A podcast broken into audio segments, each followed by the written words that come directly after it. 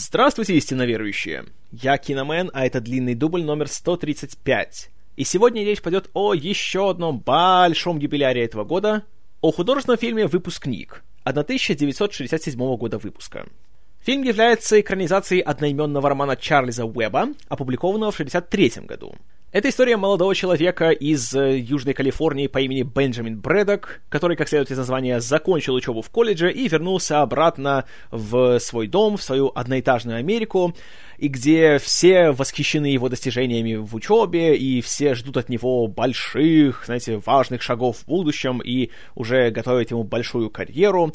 А сам Бенджамин при этом не чувствует никакого желания ни к чему, чувствует себя исключительно потерянным, и, по собственным словам, он играет в игру, правила которой не знает.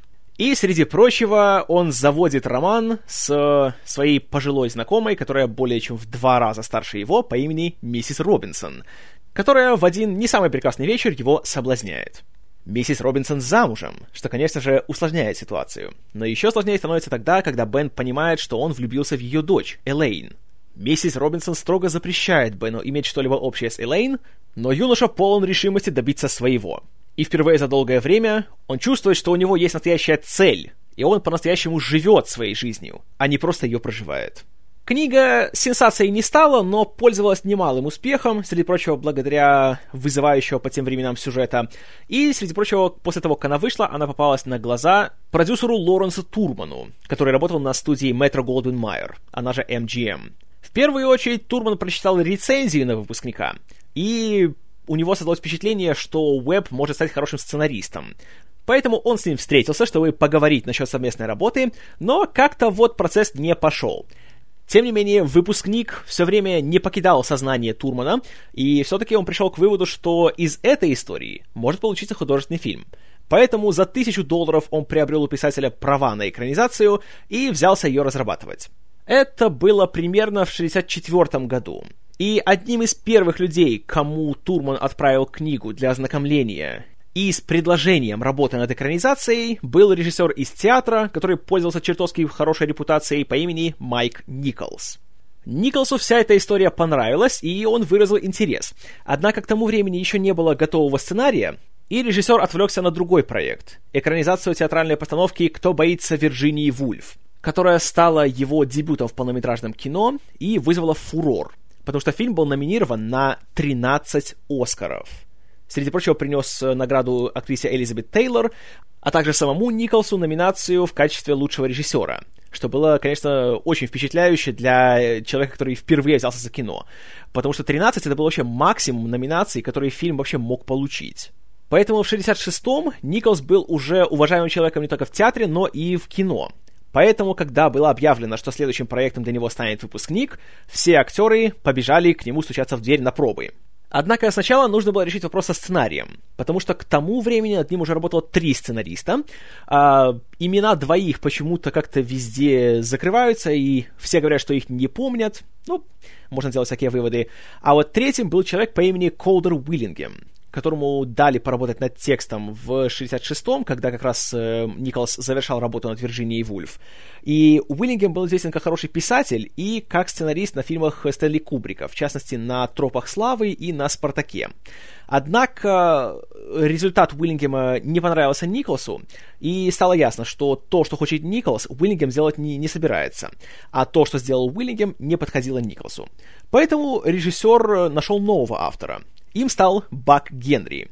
А, человек, который славился как э, комедиант и как автор многочисленных шуток для других стендаперов, который э, получил небольшую славу на телевидении с 65 года, когда вместе с Мелом Бруксом он создал э, знаменитый сериал Get Smart у нас известный как, по-моему, «Напряги извилины» или что-то такое.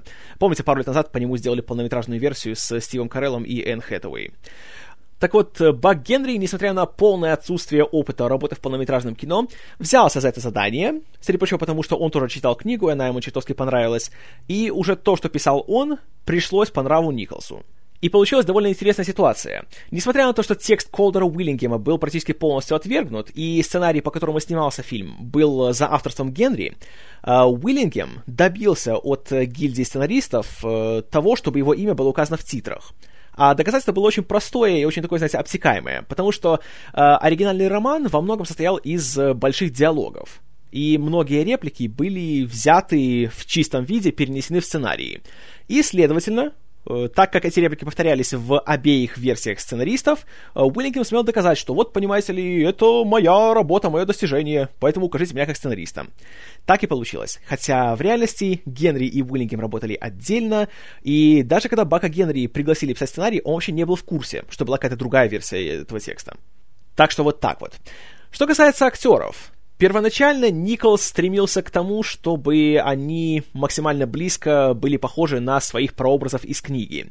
А так как в книге все герои калифорнийцы, то он их видел такими э, стройными, загорелыми, э, очень такими привлекательными блондинами, голубоглазыми и просто писанными красавцами. Однако вот что-то пошло не так во время подбора актеров, и пробы проходили все. И Роберт Редфорд, и Райан О'Нил, и Пол Ньюман, и Уоррен Бейтти, и кто угодно еще. Но Николс замечал, что они все смотрелись как-то так неестественно. И в сценах, где они должны были волноваться и выглядеть абсолютно неуверенным в себе, неопытными, нервными, у них это не удавалось. И есть, конечно, такая легендарная история о том, как э, Николс говорил с Робертом Редфордом насчет этой роли. И он сказал, что ты не подходишь на эту роль. Редфорд спрашивает, почему? А Николс говорит, а скажи, пожалуйста, тебе случалось такое, что девушка тебя отказывала? Редфорд, не скрывая гордости, ответил, нет, не бывало. Николс ответил, вот именно потому ты и не подходишь. А вот кто подошел, так это молодой актер из театра по имени Дастин Хоффман – на которого поначалу все смотрели довольно косо, потому что он практически был антиподом того Бенджамина, который был в книге. Он был низкорослым, он был темноволосым, он был евреем, Поэтому, знаете ли, он не наилучшим образом подходил на образ э, потомственного белого англосаксонского протестанта. Но, несмотря на свою внешность, Хоффман впечатлил всех именно тем, насколько правдоподобно он изображал всю эту роль. И он был похож на человека, который не уверен в себе. И ему можно было поверить в том, что в его личной жизни не было никакого прогресса. И то, что 21 год он был девственником. И именно поэтому Николс дал ему шанс и поручил ему главную роль. Что касается другой ключевой э, роли, миссис Робинсон, то здесь Николс хотел взять икону 50-х, Дорис Дэй, которая славилась своими романтическими комедиями в паре с Роком Хадсоном. Однако тут госпожа Дэй, почитав сценарий, сказала, что он противоречит всем ее моральным принципам и устоям, и вежливо отказалась. А на ее место Николс тогда решил найти кого-то менее известного и кого-то более, скажем так, гибкого, и отправился также в театр, где он уже хорошо был знаком с актрисой Энн Бенкрофт которая к тому времени уже была два с лишним года замужем за тем же Мелом Бруксом, а еще до того, как она с ним познакомилась, э, Николс сам был ее ухажером. И по старому знакомству было очень даже нетрудно уговорить ее на эту роль. Э, правда, получилась довольно забавная ситуация. По сюжету миссис Робинсон в два раза старше, чем Бенджамин, а в реальности Дастину Хоффману было 29, а Энн Бенкрофт было 35. А еще одной театральной актрисе, Кэтрин Росс, которой досталась роль Элейн, было 27, поэтому она была лишь на 8 лет моложе своей экранной матери. Но при этом и она, и Хоффман были гораздо старше своих героев. Поди разбери. Также, что касается планов Николса, то на роль отца Бенджамина он хотел взять э, еще одного э, знакового актера, Рональда Рейгана, того самого, который спустя 15 лет станет президентом США. Но тот тоже не согласился, поэтому роль мистера Брэдока досталась Уильяму Дэниелсу, который в 80-х также стал культовой фигурой, потому что его голосом говорил автомобиль Кит из сериала Knight Rider «Рыцарь дорог». И, кстати, в эпизоде засветился и сам Бак Генри. Он сыграл консьержа в гостинице, у которого Бенджамин с нескрываемым волнением пытался забронировать номер. Что касается съемочной группы, то здесь Николас, с одной стороны, брал людей, с которыми уже работал, в частности, с художником-постановщиком Ричардом Сильбертом, который успел получить Оскара за ту же Вирджинию Вульф, а также с режиссером монтажа Сэмом Остином, который за «Кто боится Вирджинии Вульф» был номинирован на Оскар.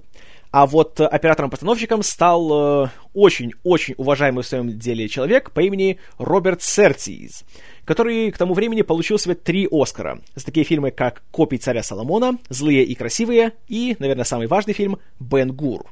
И вот тут ситуация получилась очень интересной, потому что традиционно, когда речь идет о режиссерах-новаторах, которые делают что-то новое, прорывное, революционное, если позволите, как правило, если они работают с э, операторами, знаете, старой закалки, еще студийной системы, которые не привыкли к тому, что режиссеры им диктуют, что делать, то обычно возникают страшные конфликты.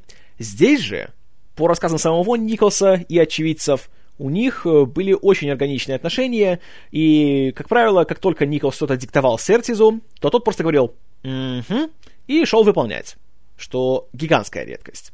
Съемки фильма проходили с весны по лето 67 года, однако перед съемками Тут, э, как и Сидни Люмет, э, Майк Николс остался верен своим театральным корням, и в течение трех недель он проводил очень интенсивные репетиции со своими актерами. Опять же, не читки, а именно что репетиции на сцене. И там актеры получше друг с другом познакомились, и там они смогли немножко подшлифовать какие-то реплики, как-то более комфортно себя почувствовать.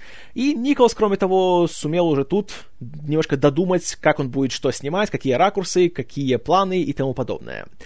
Также на подготовительном периоде Николс слушал очень много музыки.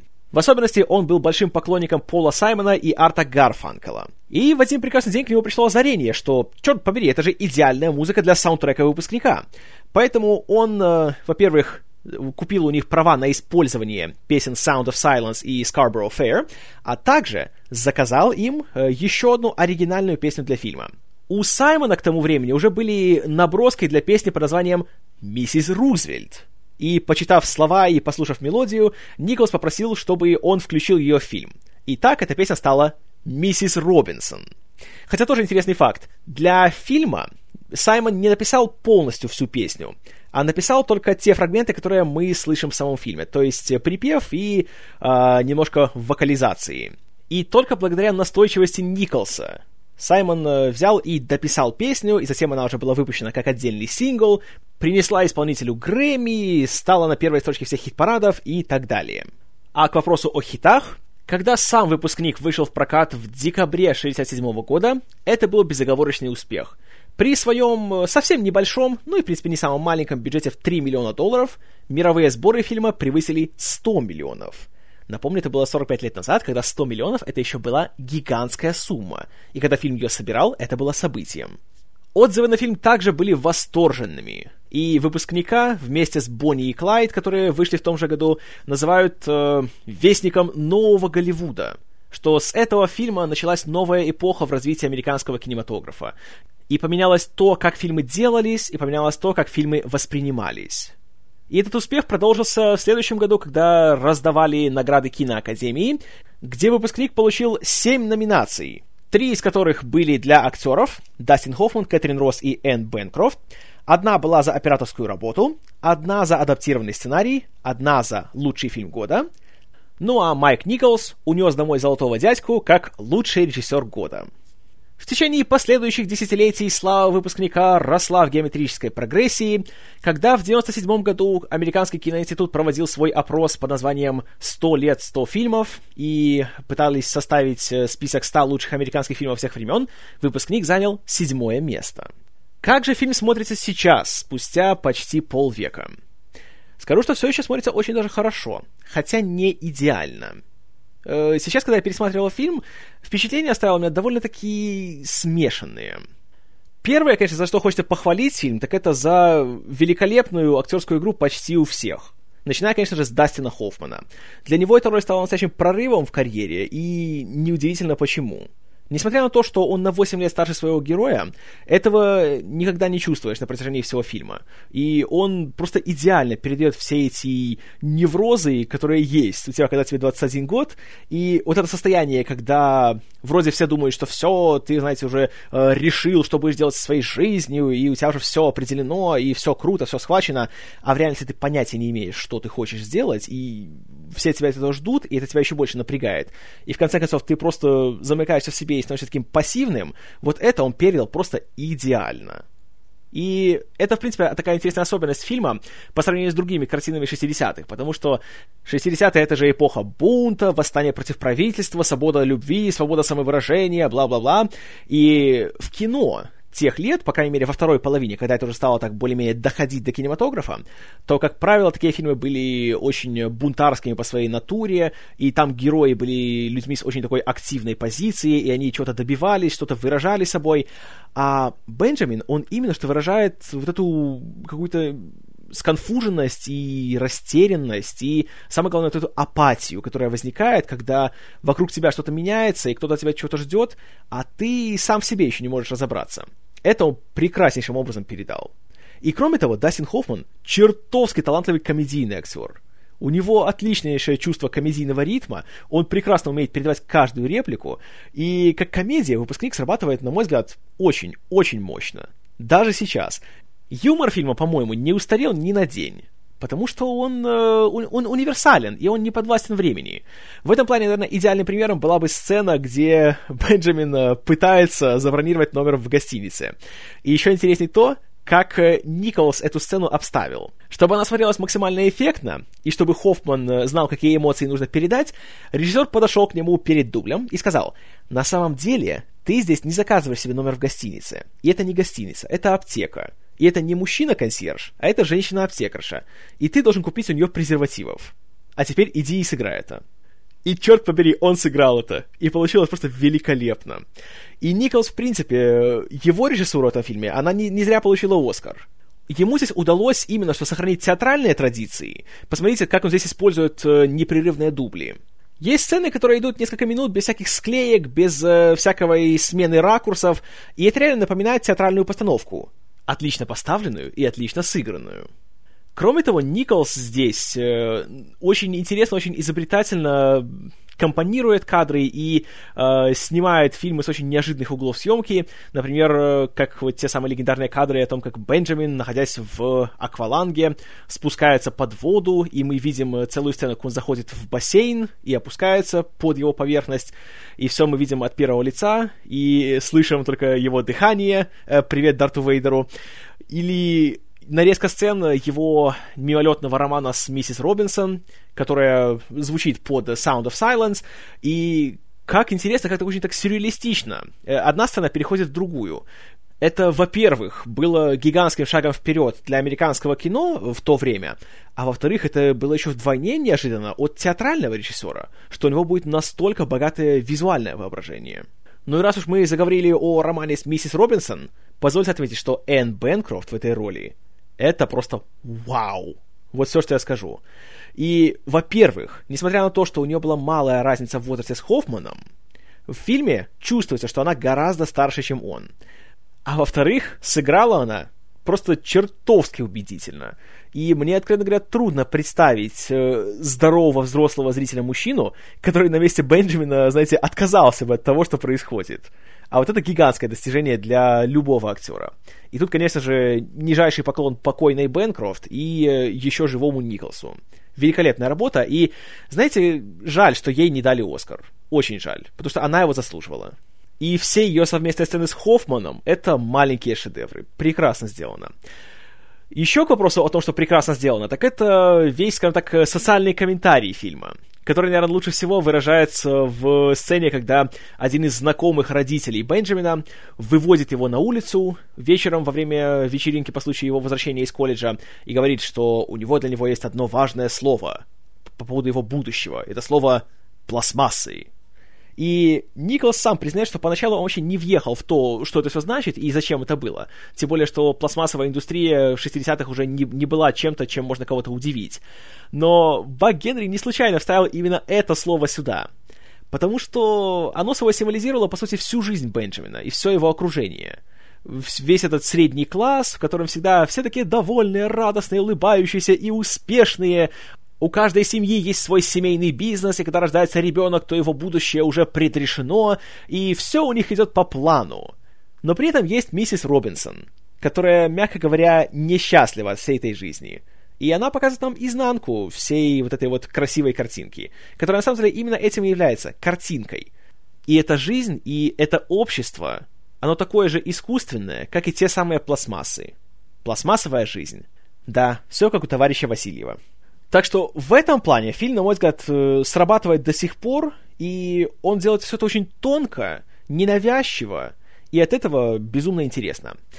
Но все-таки есть недостатки, и, на мой взгляд, они как раз сконцентрированы во второй половине фильма, когда акцент уже смещается с романа с миссис Робинсон на попытки Бенджамина завоевать сердце Элейн. И вот здесь две проблемы. Первая — это Кэтрин Росс.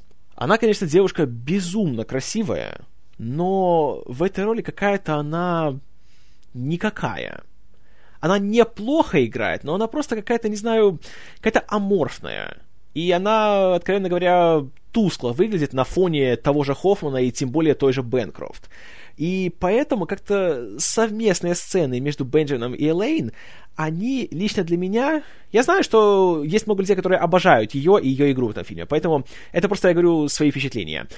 Для меня лично эти сцены не выстреливают. И я не чувствую, что эти актеры хорошо смотрятся вместе, и вот, знаете, за них болеешь как за пару. И для меня лично это, конечно, проблема, потому что если я не болею за романтический дуэт, то как-то тогда уже все желания и стремления главного героя для меня уже немножко теряют свою силу. Хотя, конечно, есть безумно смешные сцены, например, как это первое свидание, на котором Бенджамин намеренно старается заставить Элейн его возненавидеть, потому что миссис Робинсон ему так велела. И когда он ведет ее в клуб, где выступает стриптизерша, это, конечно, да, это, это чертовски смешно. Грубовато, конечно, но... Нет, все просто настолько классно поставлено, настолько классно именно еще и располагаются актеры в этой сцене, и когда начинается вот уже кульминационный момент всего этого шоу, серьезно, я просто валяюсь на полу в этот момент. Прекрасно сделано. Но вот сама Рос, ну вот, вот не знаю, вот как-то чего-то ей не хватает, лично для меня. И, к сожалению, роман, точнее, попытки Бенджамина завязать роман с ней, лично для меня смотрится довольно неубедительно. И когда во второй половине фильма сначала то они вместе, то они снова уже разошлись, то затем он снова пытается ее добиться, то уже вроде она снова уже с ним, а затем оказывается, что она выходит замуж за очередного такого пластмассового голубоглазого блондина, и тут Бенджамин уже несется, сломя голову, чтобы предотвратить эту свадьбу. Вот чего-то, опять же, для меня здесь не хватает. И вот здесь я не чувствовал так же, как герой. У меня не было такого, знаете, чувства, что я вот болею за него, и да, чтобы он быстрее доехал и нашел ее, и все будет супер. Как-то вот, ну, не знаю, не получается это у меня. Но, но, при этом, благодаря чему я эти минусы могу практически простить фильму, так это сама концовка. Вот сцена, когда Бенджамин уже приезжает в саму церковь и расторгает, так сказать, всю церемонию, вот это, о да, это великолепно. И я понимаю, почему эту сцену называют или одной из, или порой даже лучшей концовкой всех времен. Потому что это просто гениально на всех уровнях. Во-первых, это безумно смешно. Отчаянный Дастин Хоффман, который стучит кулаками по стеклу и кричит «Элейн! Элейн!» Это просто супер кадр. Затем, когда э, все на него смотрят, и мы не слышим, что они говорят, мы только слышим, как они разъяренно шевелят губами, и видно, что хотят разорвать его на куски. Это смешно. Затем, когда наконец-таки он забирает Элейн, они убегают, и он в церкви. Он хватается за стоящий рядом крест и им отмахивается от всех, кто на него нападает, и затем этим же крестом он э, блокирует э, вход в церковь. Это просто прекрасно, так, знаете, символично так. Ну и, конечно же, финальная часть сцены, когда они добегают до остановившегося рядом с церковью автобуса, заходят в него, садятся на последнее место и такие довольные, типа, что да, отлично, все получилось, она моя. И она тоже думает, да, прекрасно, он меня забрал. И все так классно, знаете, такой, такой захватывающий момент, думаешь, все, супер, должны пойти титры, такой классический такой хэппи-энд получился. Но титры не идут и сцена продолжается. И они все еще сидят. И вот этот момент, это, наверное, лучшая иллюстрация, во-первых, гениальности режиссера Майка Николса в этом случае. И, кроме того, это, можно сказать, переломный момент в американском кино. Когда кинематограф реально стал ближе к жизни, ближе к своему зрителю. И он стал честнее. Потому что традиционно как заканчивается история любви? «О, я люблю тебя! О, я тебя тоже!» Играет музыка и идут титры. Здесь почти то же самое. Да, здесь тоже есть, о, все, будем вместе, все будет классно. А затем э, мы смотрим, что будет дальше. Когда проходит вся эта эйфория, когда уровень адреналина понижается, и начинаешь думать, что мы наделали. И начинаешь понимать, что человек, которого только что украл буквально перед алтарем, это человек, с которым ты практически ничего общего и не имеешь. И велика вероятность того, что ты допустил страшнейшую ошибку. И вот тут наступает такое вот озарение. Причем оно наступает у них обоих. И обратите внимание, что когда они сидят на этом сиденье в автобусе, они даже не смотрят друг на друга. Они оба смотрят куда-то вдаль. Вот это, да, это прекрасно. В чем здесь гениальность режиссера? В том, что в сценарии этого момента не было. По сценарию они должны были забежать, сесть и все время улыбаться. То есть вот, все круто, happy end. А режиссер же на съемках, он, как по собственному признанию, просто напугал их до полусмерти, потому что все время кричал им «Улыбайтесь! Улыбайтесь! Блин, я сказал!» И в конце концов они просто чувствовали себя очень так смущенно и неловко, что они просто не могли все время сидеть и улыбаться. А Николс же еще, чтобы еще больше их так немножко подволновать, не стал говорить «стоп» на конце дубля, а продлил его. И настолько продлил, что они не знали реально, как им реагировать. Поэтому вот это выражение лица у Дастина Хоффмана и Кэтрин Росс, которое мы видим, это уже реально просто старание Майка Николса. Прекраснейшая работа. Мощнейшая. И вот за такой финал, конечно же, фильму многое прощаешь, и понимаешь, что на самом деле это эти 100 минут ты потратил с большой при большой пользой. И понимаешь, почему от этого фильма столько как зрителей, так и критиков и кинематографистов, почему они так часто называют этот фильм среди своих любимых. Но, тем не менее, все-таки я не могу назвать его шедевром. Я не могу поставить его максимум. Потому что у фильма все-таки есть шероховатости, которые, к сожалению, с возрастом стали бросаться в глаза. Но, но, его достоинства все так же блестят, как и раньше, как и 45 лет назад. И я однозначно рекомендую фильм к просмотру. Если вы его не смотрели, то наверстайте этот пробел. Если же вы его смотрели, пересмотрите его. Ну а моя оценка выпускнику 8 баллов из 10. А что о нем думаете вы, истинно верующие? Пожалуйста, пишите к подкасту в комментариях. Буду очень рад все почитать. А до следующего раза спасибо за внимание. С вами был Киномен. И, э, ну, э, любовник из меня никудышный.